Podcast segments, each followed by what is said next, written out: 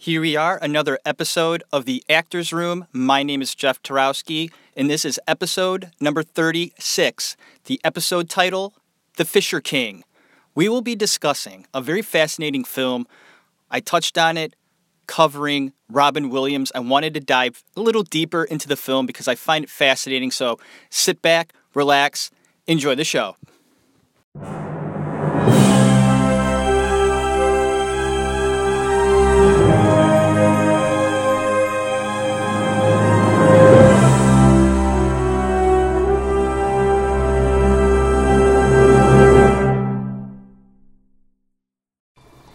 Hi. Welcome back. The Fisher King, one of my favorite uh, experiences making movies. I got to work with two wonderful artists, Terry Gilliam and Robin Williams. You know, originally when Terry hired me for the thing, I tried to talk him out of it. I don't know why you like me in this part. I don't really feel like this guy. And he said, no, no, you know. But Richard LaGravenese, what a wonderful script. Right there. See it? Mm-hmm. Right there. See it? What? The Holy Grail. When uh, Robin's in a coma, you know, there, and I've got this long monologue to him, you know, and I kept picturing him trying to make me laugh while I was doing it. You gonna wake up now? But I remember uh, his support in that scene, and it was so quiet. I was a little anxious about working with Robin because he's such a comic genius. But it turns out that Robin was just a consummate actor, and that comedy was a magnificent tool that he had in his kit bag, but he was capable of doing all sorts of things. I can remember one night Terry Gilliam and Robin were doing a scene in a Chinese restaurant, and we're working really late. It's about four o'clock in the morning. We've been, you know, it's like a 16-hour day. And Robin all of a sudden got up and started to just jam around the crew, improvise, and bust everybody's chops. And most directors, you know, they'd be looking at their watch and say, "Okay, Robin, you know, settle down. We got to go."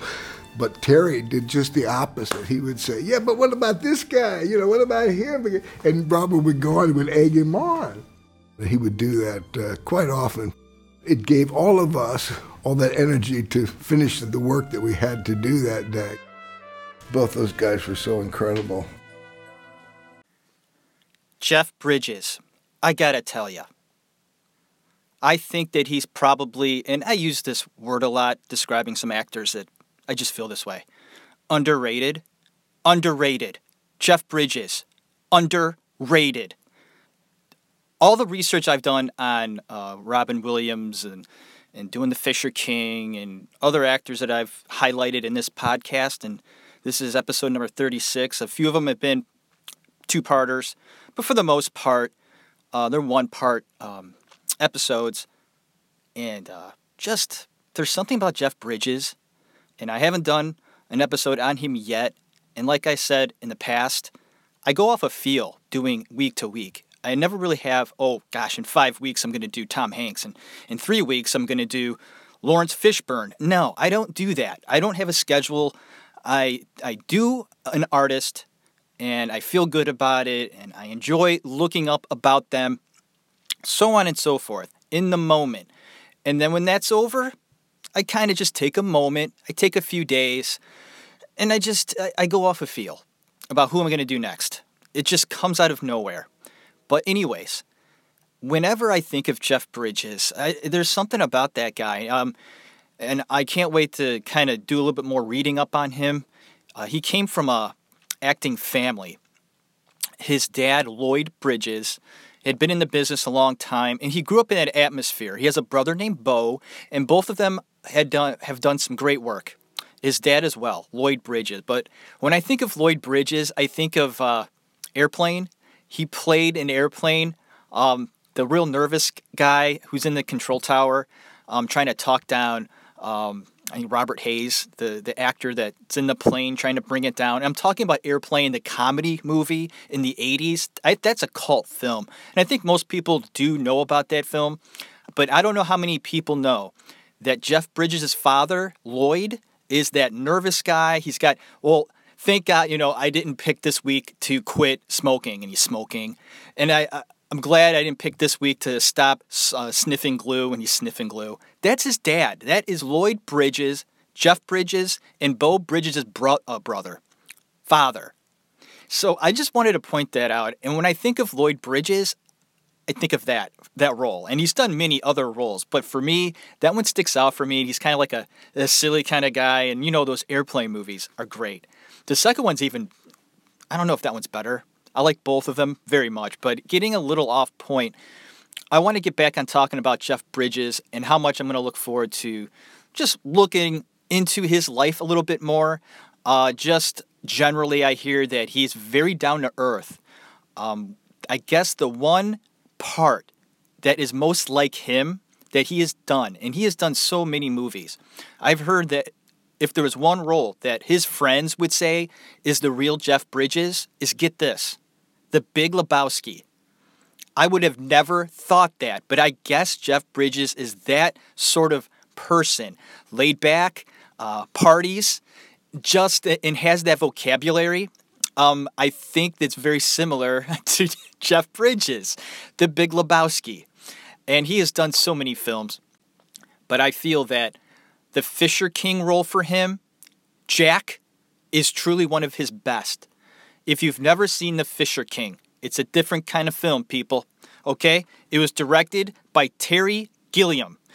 And Terry Gilliam is known for his work in the Mighty Python movies. Big in those, and we love those movies here at the Tarowski household. Wife is a big fan. She actually turned me on to Mighty Python. I really didn't watch it when I was a kid. For some reason, you know, maybe because our parents didn't watch it. I never got into Mighty Python. I don't even think I knew who they were until I met my wife in like 1998, 97, 98. She'll kill me that I don't know the, the year uh, when we met. 97. Pretty sure about that. But, anyways, Mighty Python, I'm like, what's that? And she nearly like fell over. She's like, you don't know who Mighty Python are, is, whatever. So I, I knew some of the actors that were in there. Um, but I really didn't know about the it was like a troupe, and they did these movies, and they were really dry comedy. That kind of comedy, it's really interesting to me, um, and it's done so well. And Terry Gilliam was a big part of Mighty Python, and he ended up really busting out a, a few great movies as a director. And I have here some of the other films that he directed were the Brothers Grimm, Fear and Loathing in Las Vegas. Now that's a weird movie. Johnny Depp and Benicio del Toro. Very weird. Um, 12 Monkeys. Love 12 Monkeys. Remember distinctly going to the theater, watching this in the theater with a buddy of mine. I might have been on a date, not sure. I wasn't alone, and that's another thing. I don't think I've ever gone to a movie alone. People do this. And I remember a buddy of mine telling me that he went to a movie alone. And I said, you went by yourself. It's like, yeah, I wanted to see the movie. No one would go with me, so I went uh, by myself. I don't know why that struck me so uh, just out of this uh, realm of possibility that someone would actually go to a movie theater alone by themselves. Like it seems wrong, doesn't it? Because as a kid, you go with a group of people. You don't go by yourself as a kid, right? So I just think of a movie theater showing of something, it could be anything and uh, you're being with a date, uh, with a buddy, a friend, whatever, a group of people. You go out. It's like a social thing. When I think of um, movie theaters, I think social is any theater thing. Like if you went and saw a play or a musical, would you go alone? Maybe. I, I don't know. Some people might. You know, they're older in age. Uh, their spouse has passed. They don't have uh, a family like they used to, or maybe their family doesn't share the same interest as them and they go alone. I guess I'm getting a little off base, but you know what? I'm talking about theater, so I guess it pertains. But I remember seeing 12 Monkeys. I was blown away by Brad Pitt's performance. Um, I never thought of Brad Pitt as a serious actor before this. I liked him. He's entertaining, you know, with all the other movies before that he did. But 12 Monkeys, I was like, whoa, whoa, what is Brad Pitt doing there? I mean, that character was fucking amazing. He's crazy, this guy. I mean, the first time you see him, that scene, the very first scene, Brad Pitt comes on in 12 Monkeys. I mean, he blows you away. I was so impressed by him. He jumped off the screen. And the first time you see him, he's in a psychiatric ward. And Bruce Willis is the other character that plays along the other main character in 12 Monkeys. So the first time you see Brad Pitt, and his name is Jeffrey in the movie, and that's my name. So I don't know, maybe it's kind of Jeffrey. Although I hate being called Jeffrey. I, I do. Um, my parents call me that every now and then. My dad will call me Jeffrey. I think he's the only one who's allowed to call me Jeffrey because he's my dad. But if anybody else tried to call me Jeffrey, I would correct them. No, my name's Jeff. Uh, so Brad Pitt, like I said, jumped off the screen, and I was so impressed as I'm sitting here. And I was sitting there at the theater watching Brad Pitt that evening.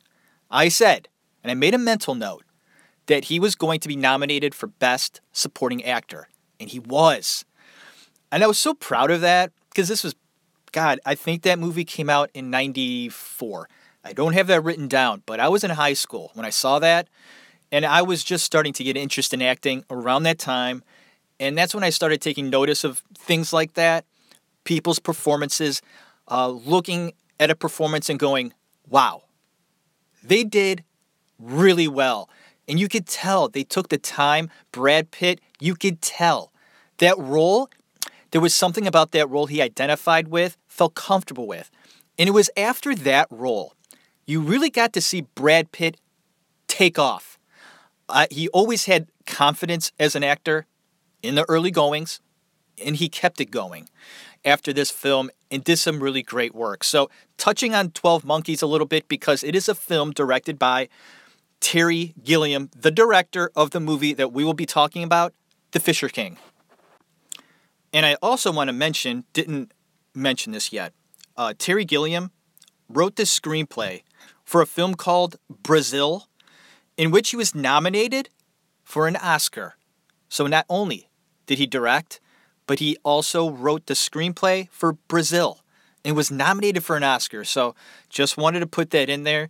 He's a very talented guy. And if you watch his movies, they're dark. They got a darkness to them. This guy's deep. I think he likes to dive into this this really cool stuff that um, other directors kind of shy away from.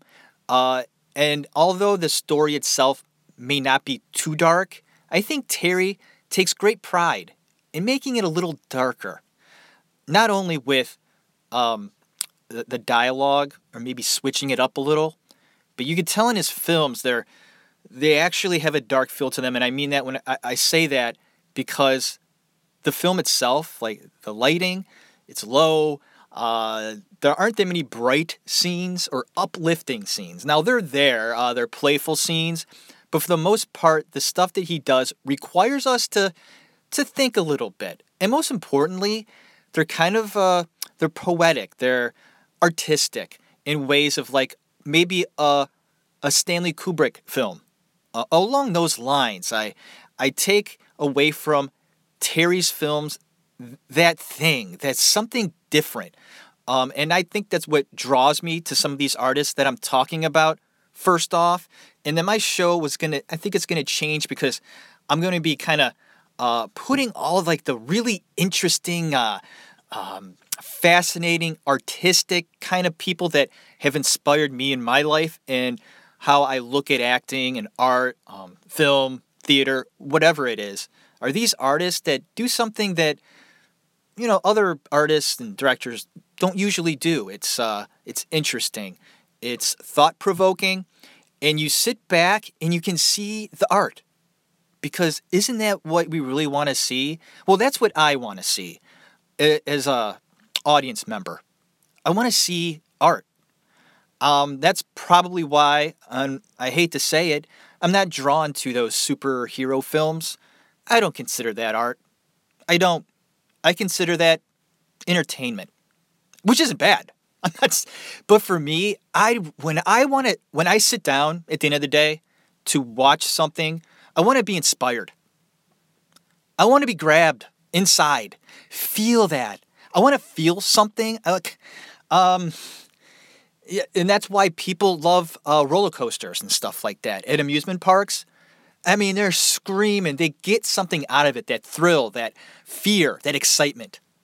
Well, that's the same thing when I sit down and watch a show or a film, whatever, a documentary, which I want to start talking about more in my podcast episodes. I think I'm going to be doing a documentary, and I actually considered it this week.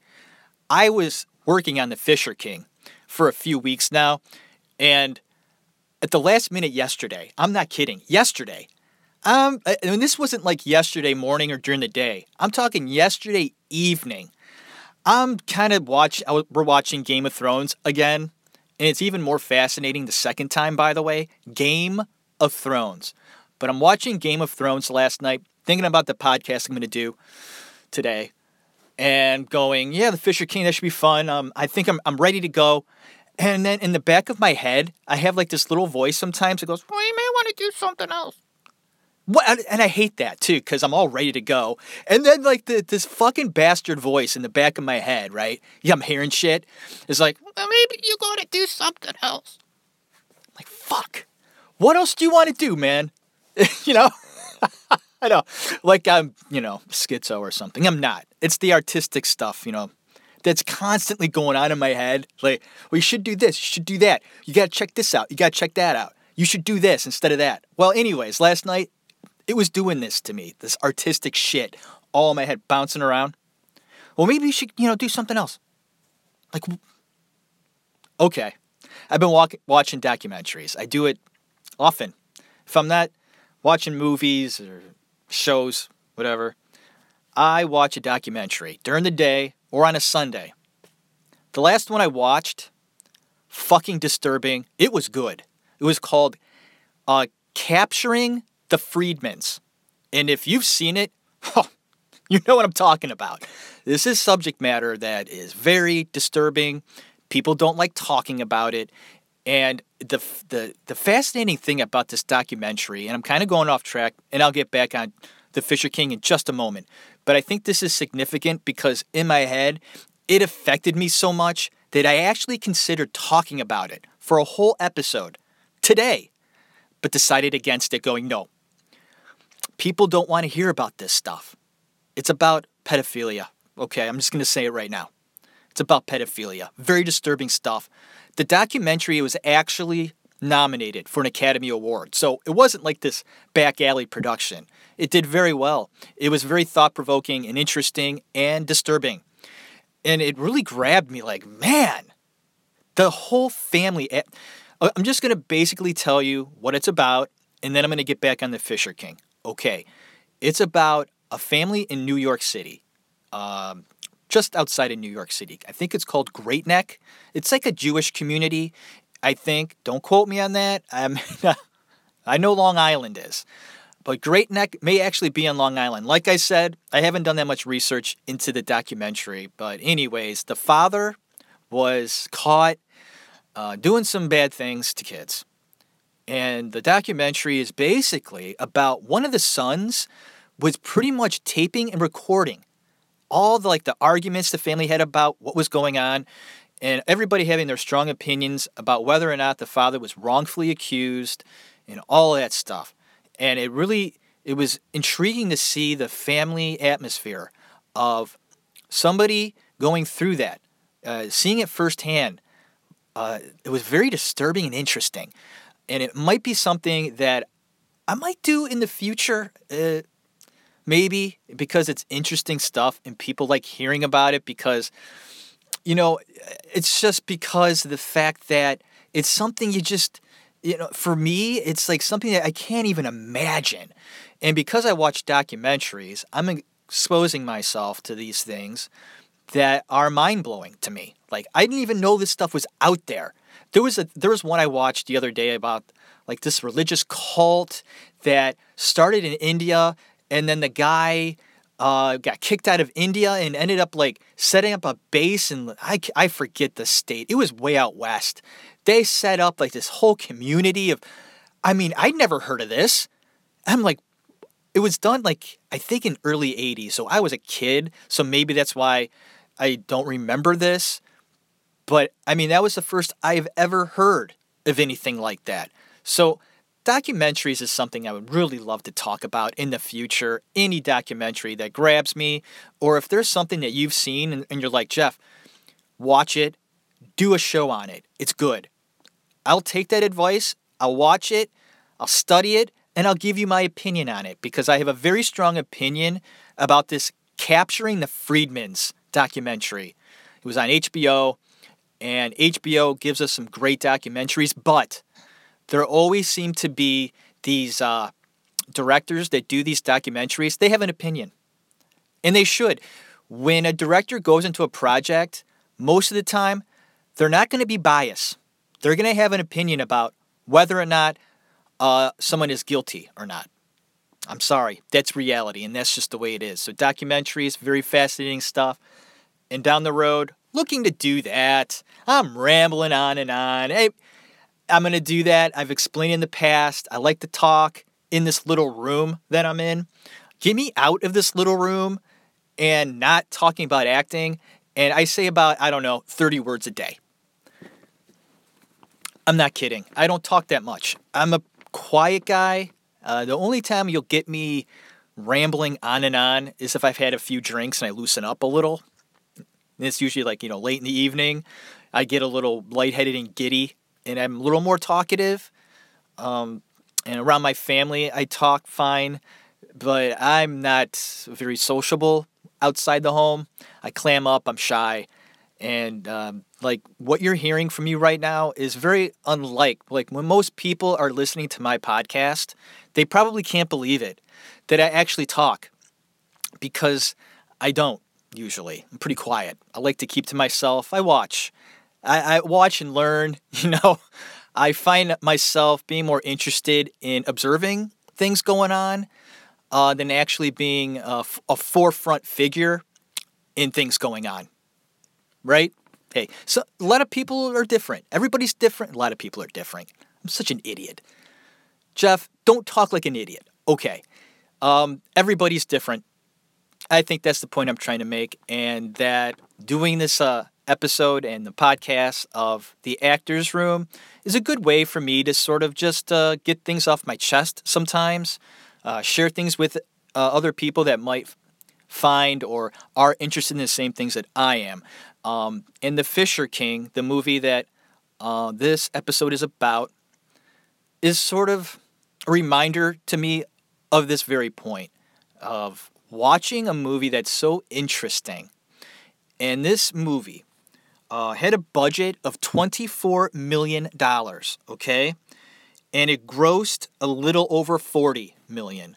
Uh, so it did make a profit, yes, but not as popular as I think it should have been. I think it was because of the subject matter.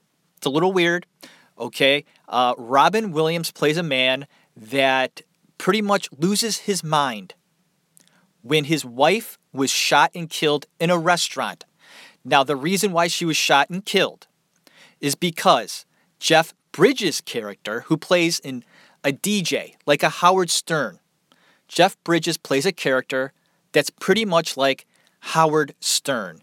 He takes calls from all sorts of people. Well, there was one guy that was a, a caller that I think called frequently, and the caller was this guy that you could tell didn't do well with the ladies, and called Jeff Bridges to kind of get advice about his love life, so on and so forth. Well, he called up one night, and Jeff Bridges took the call, listened to his worries, and said, uh, I think that you should, you know, take a break from uh, this girl that you're seeing right now, and because she's just out of your league. These yuppie, I guess this uh, this guy was dating a girl, or was interested in a girl that was attractive in a yuppie type, uh, that sort of thing in New York City. And Jeff Bridges pretty much told him, "Listen, you're not going to get the girl. You know, these these yuppies, these high class people, they live on another planet. You know, we don't want to be associated with them. They're, you know, she's not for you." Well, he was. I think Jeff Bridges' character was being honest, and pretty much telling this guy, listen, you're not going to get the girl, give it up, uh, and maybe you're just not ready for love right now. And when the guy hung up the phone, he must have had some sort of episode. Well, he went into a restaurant, a yuppie restaurant, and shot it up. And one of the people killed was Robin Williams' character's wife. She perished, and he broke down and ended up living on the streets. Now, Jeff Bridges finds out about this, about the fact that he knew the guy that shot up the restaurant was the same guy that called into the show. And he felt directly responsible for what happened. And he went into a shell as well, drinking and, and, you know, sleeping all day and basically drinking all the time. And he has a cute little scene in the park where he gets completely wasted. So wasted. I mean, just sloppy, uh, um, almost, I'm sure he didn't remember what he did the night before. Uh, he ends up talking to a, um, a monkey doll, a doll, like a monkey doll that some kid gave to him because this kid thought he was a bum on the street, and he pretty much is now because all he does is drink and he doesn't work. He he's living with some woman uh, that runs a video store and they live like you know you have like a video store and then you have like the top part is where you live. Well that's where he was staying with this woman uh, that was played by mercedes ruehl and she actually wound up winning the academy award for best supporting actress because of this role. I mean she was that good just a tremendous actress too, and she had done a few other films that I love too. Uh, she played a mom in Big with Tom Hanks, a small role, yes, but I mean, I even remember her in that movie. She's that good. Uh, so winning the Best Actress for that that year at the Oscars, you know, when they uh, went up, the presenter went up and said, you know, the winner for Best Supporting Actress is Mercedes Ruehl, The Fisher King.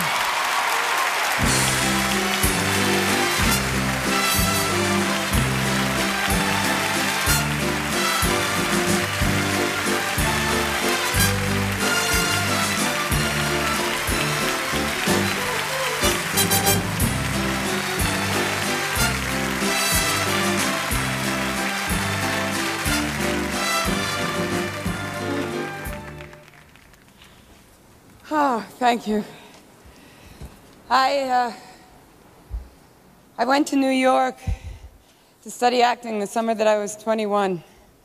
And like thousands of actors before me and thousands of actors after me, I went through the usual scores of moonlighting jobs and the usual scores of rejection and the usual legions of prophets of doom who are always there and always at the ready to give you the up to minute odds against you ever making anything of yourself in this business. And at this moment, all of those sort of doleful memories have suddenly transformed themselves into nothing more than the sort of charming and amusing anecdotes from my memoirs. I cannot, cannot thank you enough. There are a few people I'd like to thank with all my heart very quickly. The great Terry Gilliam. Richard LaGravenese, a screenwriter. An extraordinary cast. It was an honor to work with them. Roger Pratt, our cinematographer.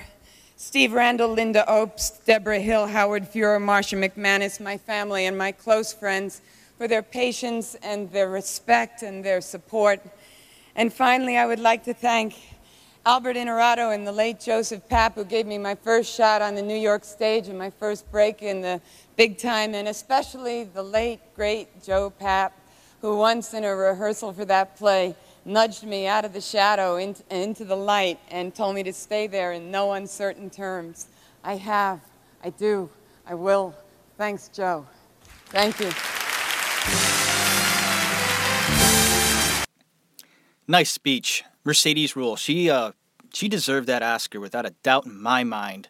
Uh, watch The Fisher King, and watch Mercedes Ruehl just act her ass off.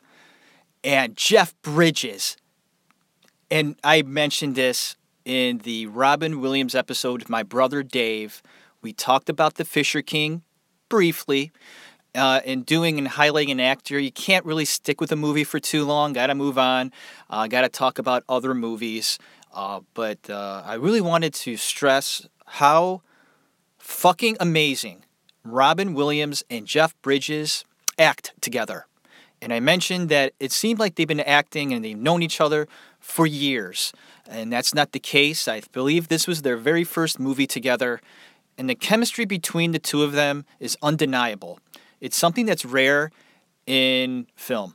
Uh, you see uh, characters, of, of course, getting along very well. Like a, a, good example is Robert Redford and Paul Newman displayed great chemistry together in doing a few films, very successful films. They worked well together, and their chemistry is great. But there was something about Jeff Bridges and Williams.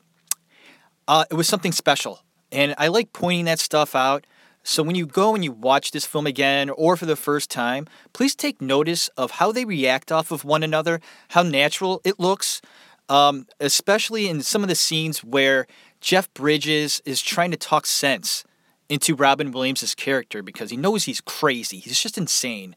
And Robin Williams is just all over the place, and Jeff Bridges stays uh, his feet firmly planted on the ground as Williams is just everywhere. And uh, Bridges reacting off of the craziness that Williams brings is very real. Uh, it's it's deeply rooted, and he doesn't stray away from his stance in his character. Um, you can see him getting pissed just in his face. He could tell uh, Robin Williams is really bothering him. Uh, you know, just you know, fucking stop what you're doing. the way he says it, uh, when you watch the movie, you'll know what I'm talking about. And it's very sweet that uh, Jeff really does, through the progression of the film, he becomes close with Robin because they spend a lot of time together in the film, of course. They're the two main characters. And although it starts off that Jeff was truly annoyed by Williams, uh, at the end of the movie, it, the you can see it at the end they are together. They're best of friends. They uh, went through this experience together, and then I'm, I'm going to go ahead and talk about their experiences. Um, Robin is crazy because of the fact his wife is gone. So Jeff is really taking an interest in in turning him around because he feels responsible. He tries to give him money. Robin won't take it. Uh, he tries to get him help. Robin doesn't want it. Uh, so Jeff's like, what does this guy want? How can I help him? I almost did a Tom Cruise there. Help me, help you. Well, I'm thinking this is where Jeff was going with his character. Uh, he was thinking, there's got to be something I can do for this guy uh, to help him in his life. I feel so responsible. I have to do something for him. And in the same respect, maybe it'll turn my life around. So, what does Robin want? He wants this girl that he follows around like a little puppy dog. He follows her every day. He knows, and this woman is just really strange. She's played by Amanda Plummer, former Neighborhood Playhouse alum. Yay! And she's real quirky in every role she does. She was in Reservoir Dog. Not, I'm sorry, not in Reservoir Dogs. She was in Pulp Fiction in the very first scene where her, um, Tim Roth and her are sitting down at the restaurant talking about how they're going to rob it. That's Amanda Plummer. She went to the Playhouse as well, uh, and she's quirky. Uh, she's different. I love her acting because of that. Uh, and I'm sure Terry Gilliam looked her in the eye and saw that's that's the actress I want for this part because she's so weird, different, quirky, and it'll work perfect for this role. Well, Robin Williams' character just adores her and she's a very clumsy character, fumbling around, getting caught up in the uh, um, with the, the doors that spin. You know, she'd take the door that would spin around, and she'd get caught and bumping into people. It would stop, and then she'd fall out of it and trip, and and she would go to get a book every day, and she'd go on the rack to grab the book, and of course all the books fall down. And then Robin Williams is just so ah. Utterly in, in love with her, her, clumsiness and the way she is. I mean, that's really her. There's no BS with this with this girl. She's just a mess. And Robin just knows that she needs something in her life. Like she's definitely missing something. and maybe he's the missing piece to her happiness. So Jeff finally realizes that this is something that he can do. Maybe he can play matchmaker, get these two together. So that's what he does. He convinces Robin to go on a date with this lady. He's going to make it happen uh, because he sort of, uh, uh, Jeff's character works at this video store sometimes when he's not drunk. He went ahead and came up with an idea of getting this uh, Amanda Plummer's character into the shop by calling her up at her work and then telling her she won a prize. You won a free rental. Come on down to the store and we'll get you your free rental. Well, she doesn't believe it. She's like, I've never won anything in my life. You're full of shit. Hangs up the phone. And Jeff Bridges is like, it's going to be a little harder than I thought. Well, during all this sort of, you know, time that Jeff has been spending with Robin Williams, uh, he's come across some, you know, interesting street people.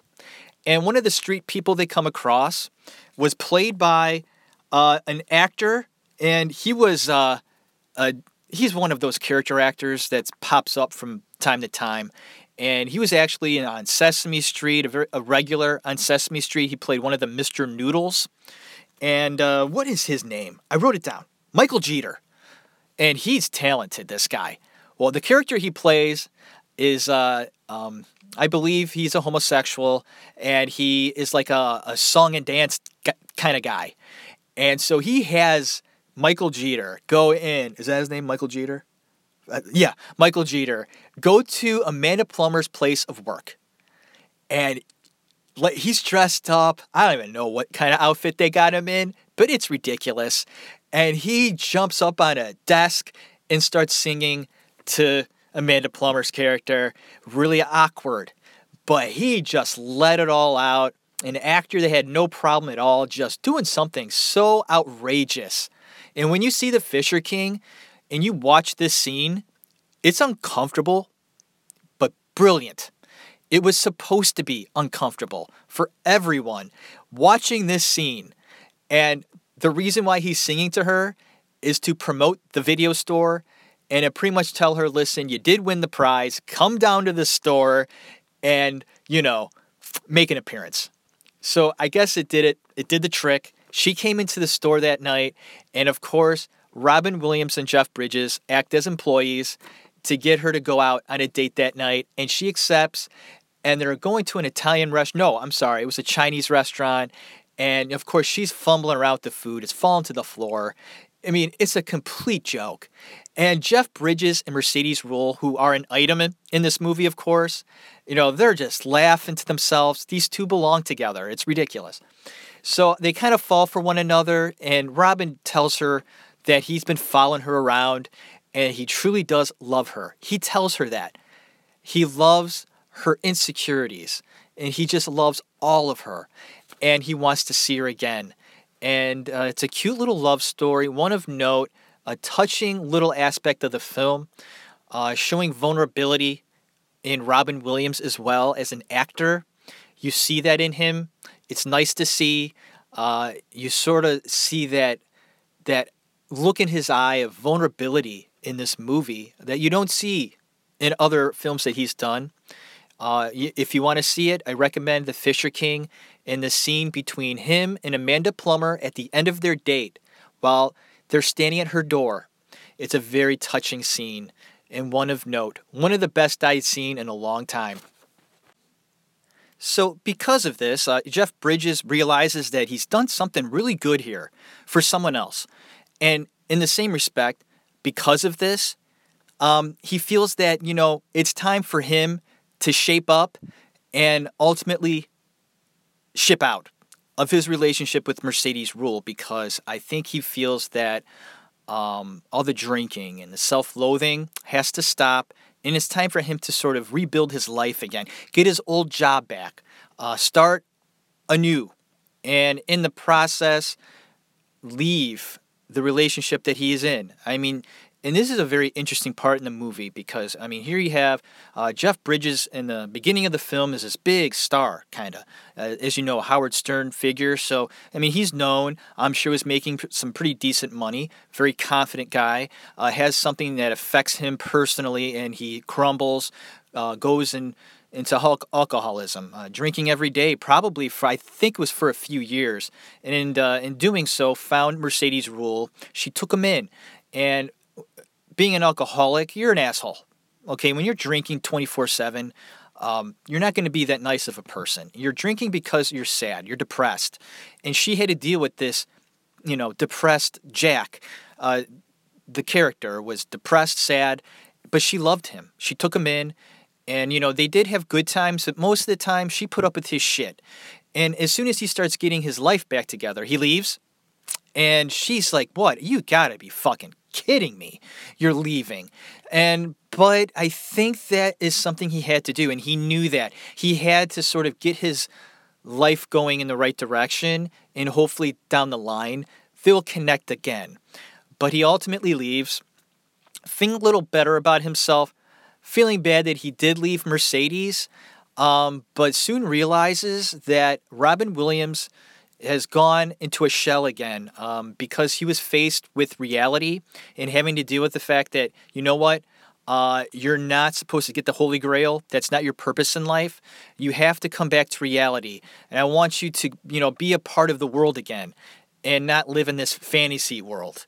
Well, being confronted with the fact of reality put Robin Williams in the hospital, uh, pretty much comatose. And Jeff would visit him and tell him, you know, come on, you know, break out of it. Uh, everything's going to be fine. And after a while, realized that he had to do something drastic. And he decided to go ahead and, as ridiculous as it sounded, he was going to go get the Holy Grail. And that's what this movie is all about, in a way. The Fisher King is the fact that Robin Williams felt that his purpose on earth was to get this grail, the Holy Grail. He thought it was the Holy Grail. It wasn't, of course.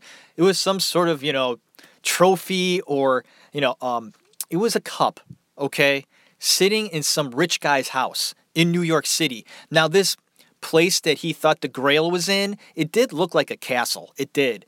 And I really don't know if that's actually there in New York. Uh, living in New York as I did, I don't remember this castle.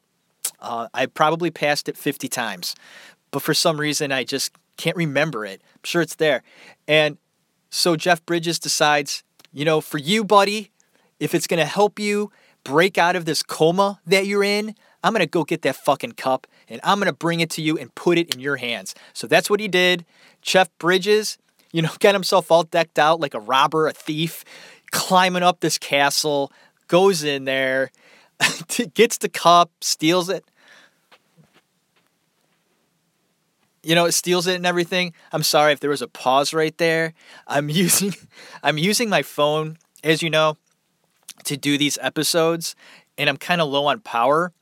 And I'm doing the episode, and I'm talking, and once in a while it pops up that yeah, you're low on power. You got to plug me in soon. And it popped up, and I'm like, shit. Did it stop recording? No, it's good. We're all good. We're not uh, stopped. We're going to keep on going here. So, the point I'm making is Jeff Bridges did a brave thing for his buddy because, as ridiculous as it was, I mean, he went up into that castle and stole something. So, it would help his friend. So, he got the cup, brought it to Robin Williams, lying in the bed put it on his chest, wrapped his hands around it, this big grail cup looking thing, and it's just, you know, like standing up on his chest. And Jeff Bridges said, I did it. You can come out of your shell. Everything's good, buddy. Everything's going to be just fine. And I just want to point out before I end this movie and this episode that in that scene of Robin Williams in the uh, psychiatric ward or hospital, there are probably around, I would say, 30 beds of patients. Okay. And I never noticed this until the last time I saw it. I saw The Fisher King again a couple of weeks ago to get prepared for this episode. And in watching it this time, I paid attention to a lot of details and noticed that there were 30 beds in this room of patients. And uh, 29 of them were, were your basic, you know, white and gray sheets. Rob Robin's bed was just filled with color. His bed sheets were like red, and and like his blanket was like all different kind of colors, like almost like a like a child would wear, and even like his PJs were kind of like, you know, a childlike uh, sort of feel to it. And I'm like, wow, I never noticed that before, or maybe I saw it, but never really took it in and realized that all the other beds were just plain, uh, you know, depressing hospital beds. I mean, they're not going to be top of the line, fashionable sort of thing. And so I found that fascinating and, and made uh, the director, I'm sure, made that decision to sort of have Robin and his character stick out. So uh, getting back to the, the grail on his chest, uh, and Jeff is just waiting for him to open his eyes. And of course, you know, you have your classic little scene where Jeff is, you know, uh, sleeping right next to the bed, and Robin wake, wakes up, notices he's got the cup, and Jeff wakes up, and uh, I think what Robin says something like, uh, I forget what he said, damn it, I should have wrote that down. It's significant. So watch The Fisher King and then come back at me and say, this is what he said to Jeff Bridges as he woke up because for some reason I can't remember but it was it was funny. It was nothing like earth shattering, but it was pretty funny. And uh, at the end of the film, you have Jeff and Robin laying down naked, completely naked, in Central Park, right on the grass at night, and they're just bullshitting, talking about, you know, just bullshit. And you could tell at the end of the film, they're buddies. Everything seems to be okay, and it's a great ending, a great film and I recommend it very highly for those that are Robin Williams fans and have never seen it. You're missing out on something very special. And uh, taking notice of Jeff Bridges and how brilliant he is and underrated, Mercedes Ruehl. Uh, she won an Academy Award, so obviously she was doing something right. Amanda Plummer. And actually, I forgot to mention that David Hyde Pierce is in this as well, and that's Frasier's brother in the Frasier sitcom. Not a big role, but you know, it's significant. He's in that, and of course, um, noting the other actor that uh, his name is Michael Jeter. He did a fine job as well. So thank you for listening to this episode of the Actors Room highlighting The Fisher King, a film directed by Terry Gilliam. Different, dark, fun, entertaining, but you learn something.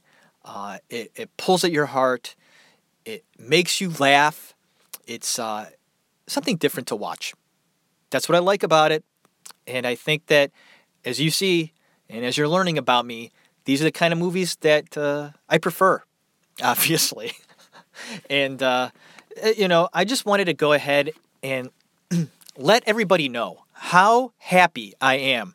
These past few weeks, my show has taken a step. I've been waiting and waiting to see my show uh, do something to make me go, wow, okay, um, maybe I'm going to stick with this for a while because just the past few weeks, I've noticed that um, there are people listening, and it's great. Mind you, there's not a lot of interaction or at all in like the sites that I have, like my Facebook page. I don't think too many people go onto Facebook, to my page anyway. Um, I just don't get that many people viewing it. Uh, my Twitter account is pretty much dead right now. I've been stuck on about 1,300 followers for like three months. It's just not growing at all. But my numbers are the downloads that people are listening to on either iTunes or the website have been uh, they've been going up. Uh, they haven't been staying steady uh, or going down, of course. If I saw uh, either of those two things, like if I saw like a flatlining in my show, I would be discouraged because it's not growing. And definitely, if I saw that it was going down, uh, it would have been, I would have probably stopped this months ago. But because I would say since January, the show has gone slowly growing, I just recently noticed that it's now it's now growing, uh, and it's nice to see. So thank you everybody for listening to this podcast. It means a lot to me. I take great pride in doing the editing. Uh, I will listen to the shows um, several times because I want to learn from them. I want to learn about my mistakes, every little thing about it. I'm trying to work on some other things that might be interesting about the show. So we'll see where that goes. And uh, for your support, I would really appreciate it if you would uh, consider, uh, for for real, to donate to the show. It means a lot to me. And I've had one person donate, and that's it. And she was just fantastic. She donated money to the show, and I, it meant the world to me. I stated that in the past uh, that anything given to the show means that there are people out there supporting it in a way that um, makes me even to give an even better show. It really would. Having that backing, the support, will make the show even better and make me want to do more intriguing shows, um, more in depth shows, and things of that nature. And making the show better in other ways if I was able to expand it monetary wise, putting in, you know, eventually if the show goes anywhere, like in a year or two, I will actually buy the better equipment, microphones, so on, to give a better show, a better quality. And because if that's what the show needs, better quality, I'm willing to do that. I'm willing to take the extra step to do that. So please donate to the show. What you do is you go on to theactorsroom.libsyn.com and you will see right there on the page on the right hand side is a little donate button. You press on it and boom, you go to a page and you know get donate 50 cents. 50 cents. 50 fucking cents. And if like uh, you know people that listen to the show would donate like 50 cents like once in a while, you know, that would mean a lot to me. If I got like, you know, the 20 25 bucks a month it would still give me that something like, wow, you know, that's cool. Although that doesn't seem like anything at all. To me, it would just be fantastic. So, anyways, Tom Cruise episode, big success. What a great show that was with my brother. And we're going to be doing Sean Penn next. That's going to be really fun to do. Sean Penn is so I'm doing research on him right now. So cool, so interesting. What a badass that guy is. He was married to Madonna for Christ's sake. I mean, what a, what a fascinating character he is. An artist through and through. Um, really going to be exciting to talk about him with my brother. Most likely another two parter. And getting great responses with the Tom Cruise episode. That was a two parter. Fascinating work done by my brother on his research. And I was so impressed with what he bring to the table with the Tom Cruise research that he did. Spot on, really good shit. So I'm looking forward to seeing what he can come up with. This, I got, I don't know when we're going to do Sean Penn. We're planning to do it very soon. Whenever we, the both of us, can sit down and do a nice show. I don't want to do anything half assed. I just don't want to do that. I don't want to go into an episode going, eh, you know, I know a few things about Sean Penn and just hope my brother knows the rest and he's just going to fill in the gaps. I don't know. I want us both to go into that episode with him doing 100% research and me doing 100% research. And that's what makes a great show. Like our Tom Cruise episode was exactly that. He did great research and I did research. And then we filled in the holes where maybe he got wrong information and then he filled in some holes where I didn't get that information. That's what makes it work. So that was a lot of fun to do and looking forward to doing Sean Penn. Looking forward to that one. All right. Episode number 36 of The Actors Room done. Whew. My voice, I gotta tell you, you know, and I was talking to Dave uh, in the Tom Cruise episode that you know we went about three hours that night talking, um, and at the end I said my voice. You can I could just tell my voice is like I'm not doing something correctly. And I mentioned to Dave, my brother, that our voice and speech teachers at the neighborhood playhouse would be fucking pissed at us because we're not like sitting properly or we're doing something wrong. And it's as simple as that. And we mentioned our teacher at the Playhouse, and his name's Gary Ramsey. And we mentioned his name, and I'm actually friends with him on Facebook. We kept in touch. And I wasn't sure if he actually still taught at the Playhouse. And he made a comment on Facebook about the episode saying, you know, congratulations, doing a great job. And I like, did you recognize that we mentioned you in the episode? he didn't get back to me, uh, or maybe I just didn't see it. So I thought that would be a nice little tidbit to put into the show, and that I should, Gary, I'm sorry. I will do the best I can to sit properly. Like, I could tell I'm sitting here and I'm, yeah, like I'm leaning forward. When I, that is bad. Like I'm letting gravity, gravity, gravity. I'm letting gravity just like take over my chest. Like my chest is like a magnet to the ground. I, I shouldn't do that. You know, it's so easy to give in to gravity, right? Can't do that. You gotta stay strong, committed. It's all about practice. I gotta practice how to sit and breathe. Like my diaphragm is not being properly uh, stabilized, supported, so on. I because if I do that, I'm telling you, I am telling you, it's truly amazing. Just by the way you sit, breathe, and just you know, do it properly. Your voice will sound fuller and just give out a nice volume.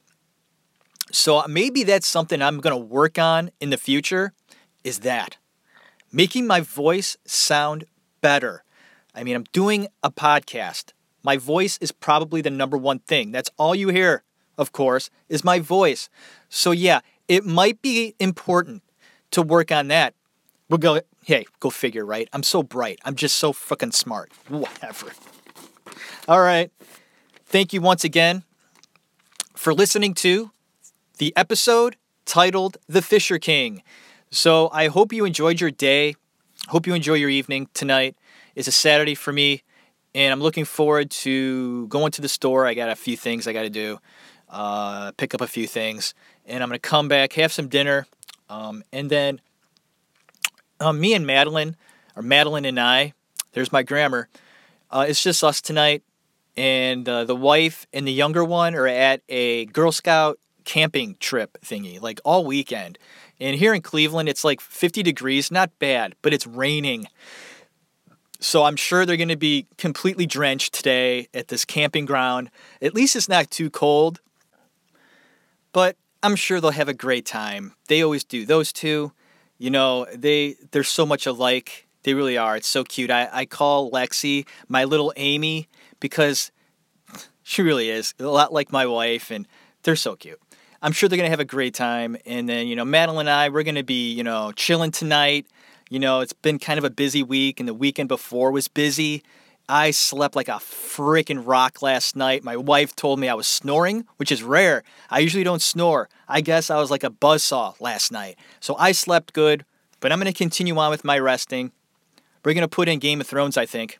Although a 14 year old shouldn't be watching Game of Thrones. I think she's going to have uh, a friend of hers spend the night tonight, so they'll be doing their own thing. I'm going to be probably watching Game of Thrones. Almost done with the first season for the second time. Love that show. Game of Thrones. If you've never seen it, HBO, I mean, talk about entertaining and just the characters. There's a lot of characters to follow, but they're all so very deep, so very good. A lot going on, um, more than just entertaining. There's something else to that show. I'm watching it for the second time because there's so much going on. It's amazing how much is going on in this show. So I hope that you have that show that you're watching right now that you love. I hope you put that on tonight. You sit back, relax, you pour yourself that drink or two. Enjoy the evening. Take a load off, right? I mean, we all got shit going on, right? And you need to take that time to relax and you, it's so important to do that. Okay? It's a mental break. And if we don't do that, we're going to just, you know, that's what makes us kind of just lose our minds sometimes, right? Don't let it get to that point. You know, sit back, relax, and enjoy the evening.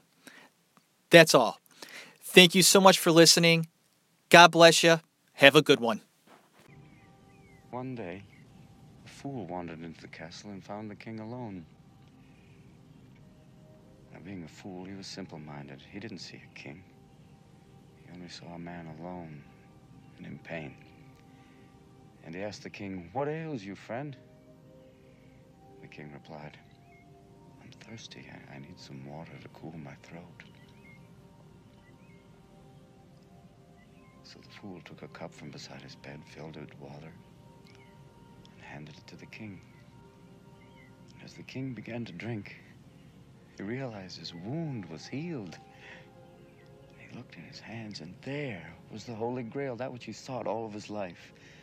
He turned to the fool said with amazement, How could you find that which my brightest and bravest could not?